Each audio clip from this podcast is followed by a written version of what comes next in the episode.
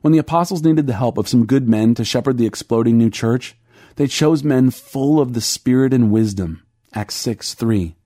The two go together. We need both. We need to walk by the inspiration of the Spirit, and we need wisdom as well. Wisdom and revelation. Early on in our journey, I think we should lean more into wisdom. It takes time to learn to walk with God in a deeply intimate way, and many challenges face us before we are accustomed to the way of the heart.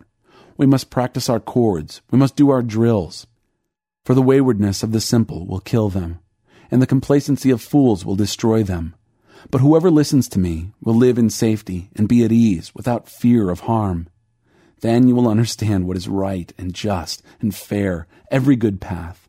For wisdom will enter your heart, and knowledge will be pleasant to your soul. Discretion will protect you, and understanding will guard you.